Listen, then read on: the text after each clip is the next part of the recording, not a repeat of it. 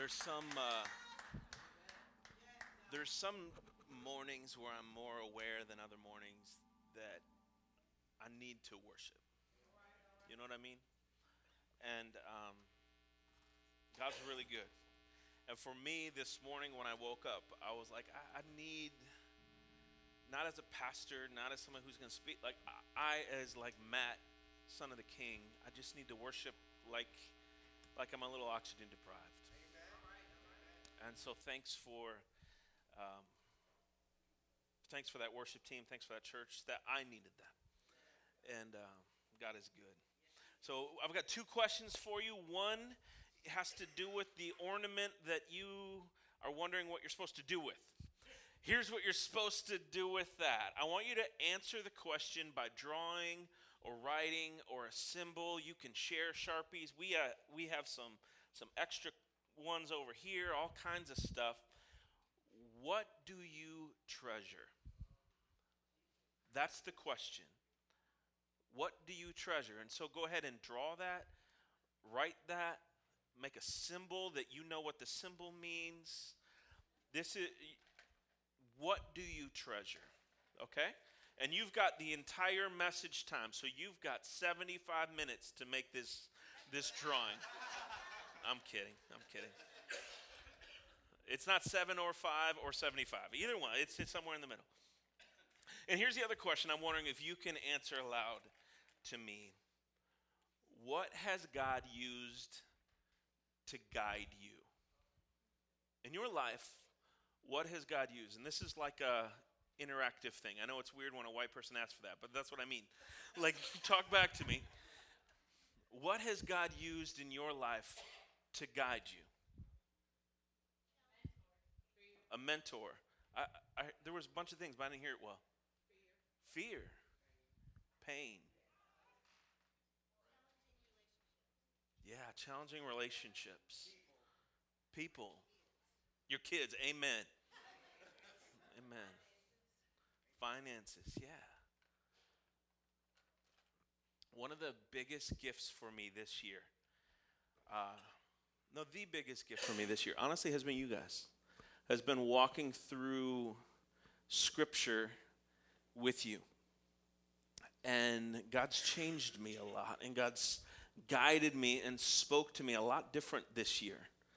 Um, and I think, in large part, because I've been okay with that. You know, like sometimes we're just not okay with God doing certain things.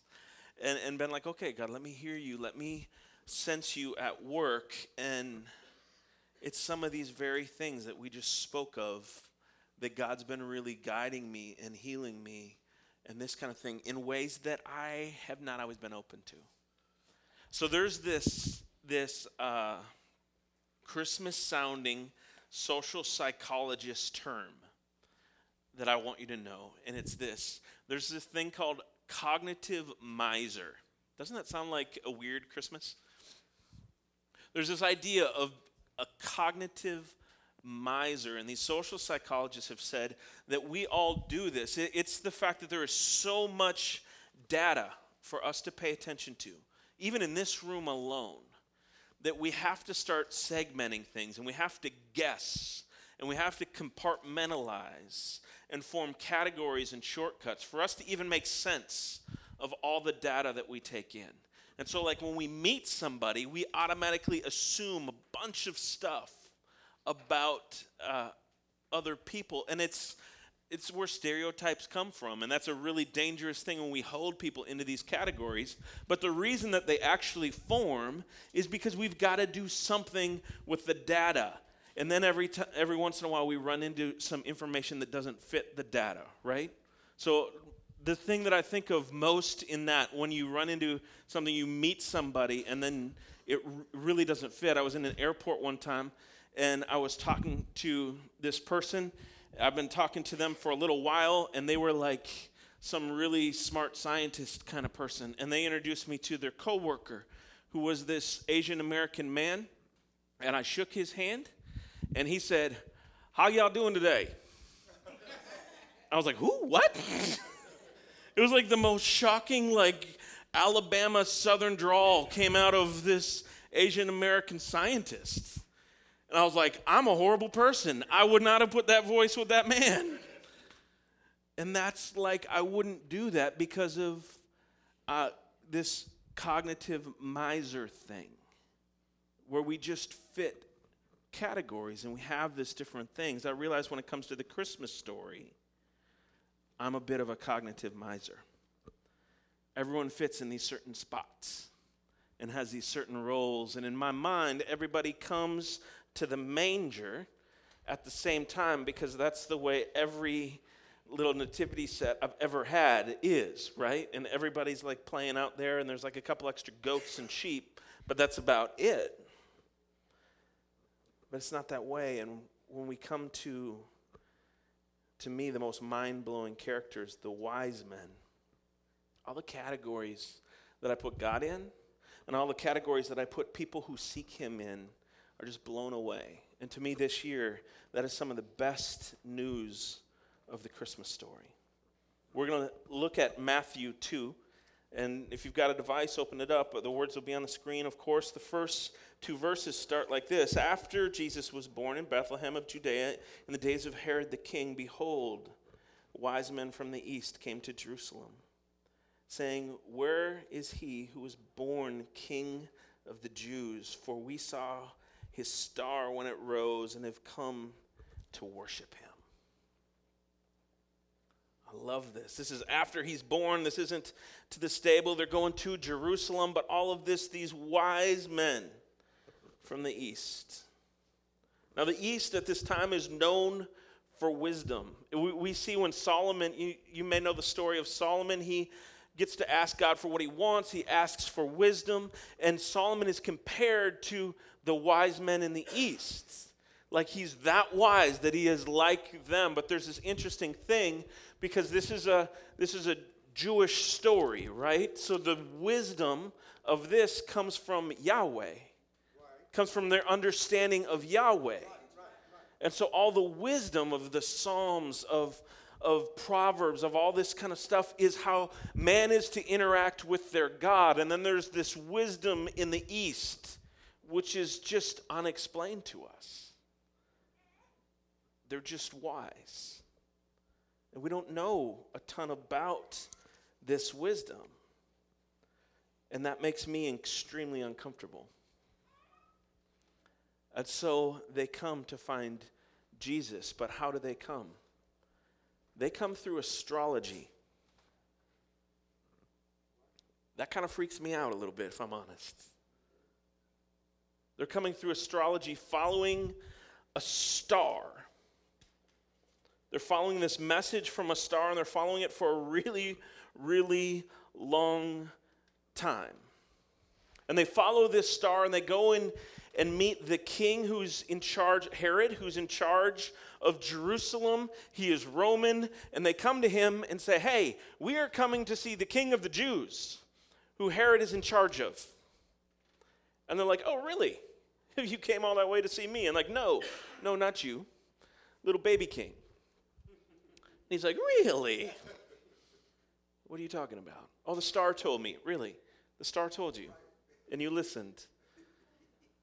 But somehow Herod believed it because if you go down in the chapter a little bit, he says, Hey, any, uh, here's what you do, army. Any baby under two, go eliminate it. There's no there's no king about to happen here. Those wise men who are wise came following a star. I don't get it, but they said that there was a baby that was born, so any baby under two, get rid of it because I am king. There was something to this that caught Herod's attention. And then these wise men from the east who are believing in astrology and following the stars and the message of the stars that goes on. And in verse 9, we see that after listening to the king, Herod, they went on their way, and behold, my favorite Christmas word, the star that they had seen when it rose went before them until it came to rest over the place where the child was. And when they saw the star, they rejoiced exceedingly with great joy. And going into the house, they saw the child with Mary, his mother, and fell down and worshiped him. And then, opening their treasures, they offered him gifts gold and frankincense and myrrh, and being warned in a dream not to return to Herod, they departed to their own country by another way. they follow this star, and this star was apparently moving, right? And then it came to rest over a house. I don't know how stars do that. I don't get that. Like, I like to look at them that much, but honestly, most of my time is spent in cities. We don't see stars real well, right? This star came to rest over a home, and they saw that it was starting to slow down and rest, apparently. So they get more excited about all of this. And then they meet this child and they bow down and worship this child from a different people group who is the Messiah for these different people. And they offer up these gifts and then they, they fall asleep. And in a dream, they get a warning not to go back to the king like the king had said. And they obey their dream. Like, this is different stuff than us right now. I talk to people about dreams. We usually credit pizza. Honestly honestly we, we I've, i have sat with people who are like i feel like god was saying something to me last night. I wonder what i ate. Because that is like how deep this like cognitive miser is to us. God speaks on sunday mornings and when we open the bible but when i fall asleep apparently god can't speak anymore. Only pizza does. Apparently we give that part of our life over to diet Weird, right? Weird. How often does God guide us the way that He guided these wise men? How often does God intersect with our lives in ways that we just we don't notice? How often does He take our, our crooked intentions and understandings and beliefs and things that are, are not necessarily Him and still meet us through that because He's gracious and good and loving.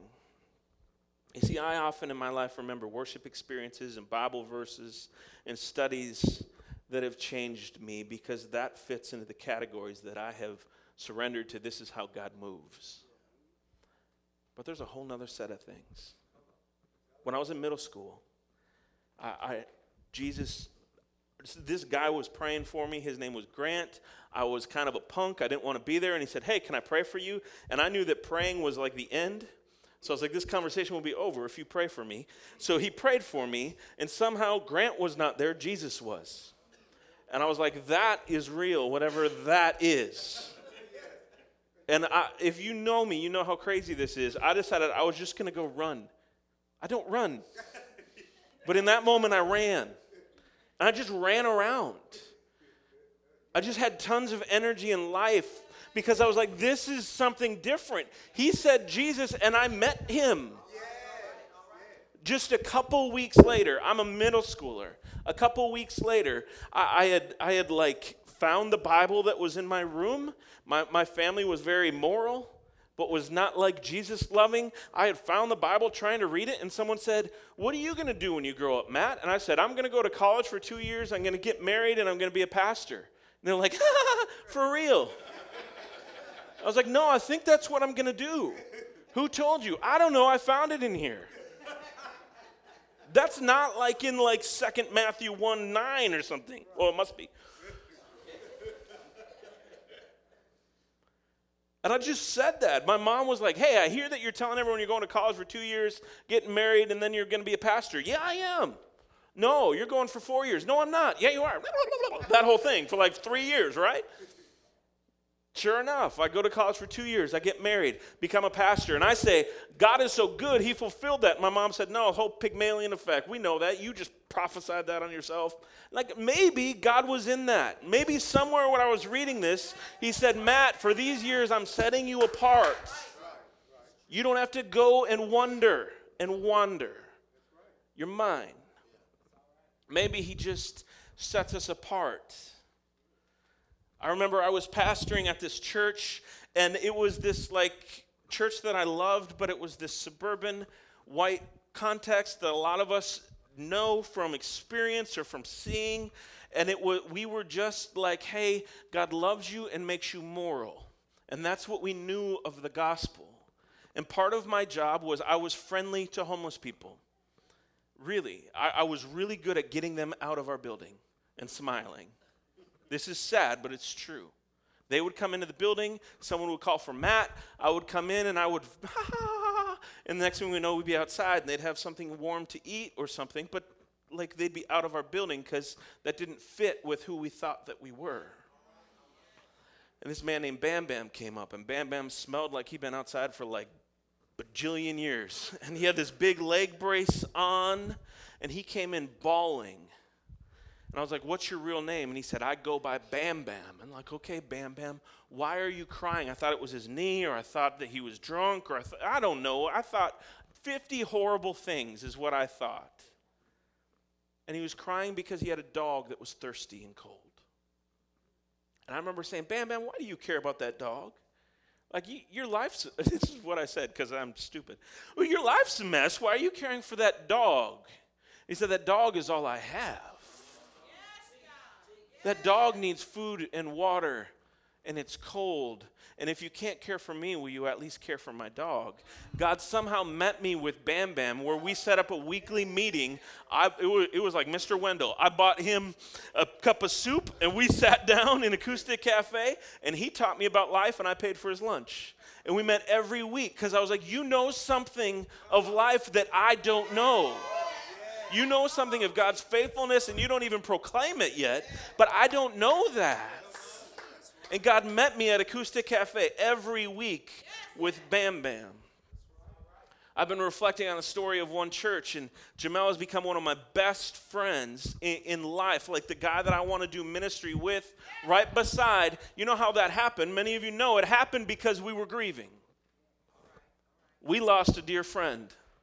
I was like, if Jeff matters to you and he matters to me, maybe we should get to know each other. And we, and we had seen each other, but kind of at the funeral, no lie, at the funeral, he was like, hey, you want to get coffee? And like, yeah, we probably should. Somehow, as we're grieving, God forms not just a friendship, friendships are important. He forms something that becomes this, right? Because we're grieving. God's met me over and over in my Jeep. I think my Jeep is my sanctuary. And I turn on some music, and God meets me there. And there's something about I can pray and yell, and then do that kind of praying when you say nothing, and God speaks. And it's like real prayer. And God meets me in the Jeep, and the Jeep becomes a sanctuary, and it is different. And I just pull in somewhere, and God stirs my soul and reminds me of who He is and who I am. I remember there was a time I was praying that God would heal me with some friends, and this friend was praying for me specifically. And all of a sudden, God gave me a memory of when I was in high school and I was in a hospital, and my parents had to leave, and I had a messed up lung and some broken ribs. And I remember I fell out of the hospital bed and I felt like I couldn't breathe. I probably could physically breathe, but you know how sometimes, like, anxiety and pain and all that kicks in and I'm on morphine, I felt like I could not breathe and I was alone. And I remember there was a chair by the window, and I'm praying that God would heal me and heal this need that I have, this over need to not be alone. And God showed me a picture of that hospital room and showed me that chair. And I had this sense deep in the core of who I was that He was sitting in that chair. And this thing of never being alone was like, oh, get out. I never was. And he started to heal that. That doesn't fit in my normal boxes. That fits much more in the astrology and dream part, right? When I remember and when I tell this, this is where the blood of the Lamb and the word of the testimony fits in. This is where the kingdom of God blows up and changes everything, right? This is where God meets me over and over. But here's the thing why does it matter? To me, this Christmas, it matters because I keep reading about Aleppo.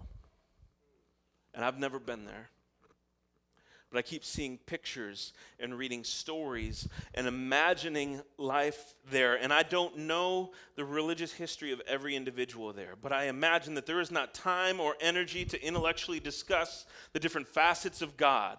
I imagine that there's not time for that. Instead, I find myself feeling for these people who are just fleeing in fear, and I find myself begging God to meet them any way that He can. If it's in a dream, if it's through a star, if it's through a relationship, however you need to meet these people, will you please bring peace and not like some tiny fake peace, but will you bring real peace? I think of whether that's through someone like Bam Bam or a dream, a star, however he wants to do it, will you please let them experience you, Jesus? Why do they need to experience Jesus? For the same reason we do. Just a reminder when Jesus first comes into ministry, he picks up a scroll and he reads, The Spirit of the Lord is upon me because he has anointed me to proclaim good news to the poor. He has sent me to proclaim liberty to the captives, recovery of sight to the blind, to set at liberty those who are oppressed, to proclaim the year of the Lord's favor. And he rolled up the scroll, gave it back to the attendant, and sat down. And all eyes in the synagogue were fixed on him. And he began to say to them, Today that scripture is fulfilled in your hearing. That was fulfilled years ago, and that is desperately needed today in Aleppo, in this city. How bad do we need that in this city? But here's my question for you If God is as vast and as grand as we say that He is, and we sing that He is, and that we believe, then isn't everything at His disposal to be used to lead us to Himself? Absolutely everything. And so, can we let Him? Can we let him? Can we ask him to do that? This city desperately needs healing. This city needs rest and peace from the violence, from, from the blame, from all of these kinds of things. And he might not use marches. He might not use, he can use what he wants to use. So let's be the people who pray and plead and gather in the name of Jesus and let him use what he wants to use to let his kingdom come in very, very real ways. There's families hurting this Christmas. You guys, I realize as a dad, I've got five kids who have real pain, right? It's part of the hard part of being a parent is you watch your kids in real pain. And I have been off way too often by saying, hey, this is what I would need of Jesus. So let me give you what I would need. And it's not what my kids need because they're different than I. And I find myself praying different, like, hey, these A plus B equals C formulas, I try, they don't work, Jesus. So will you just meet my kids the way that you meet my kids, and I'll add my amen, and you do what you want with them, because I love them, but I don't know how to even show them I love them sometimes. I think of my friends who are hurting. I don't I can't heal, but you can. And you can use what you want to use. You can do what you want to do. That's our Jesus.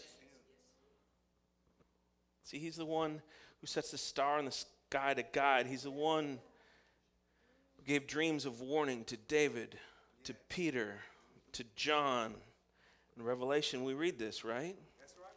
I mean, we've been hoping on these very words, as John said, that after this I looked and behold, a great multitude that no one could number from every nation, from all tribes and people and languages, standing before the throne and before the Lamb, clothed in white robes with palm branches in their hands, crying out with a loud voice Salvation belongs to our God who sits on the throne and to the Lamb.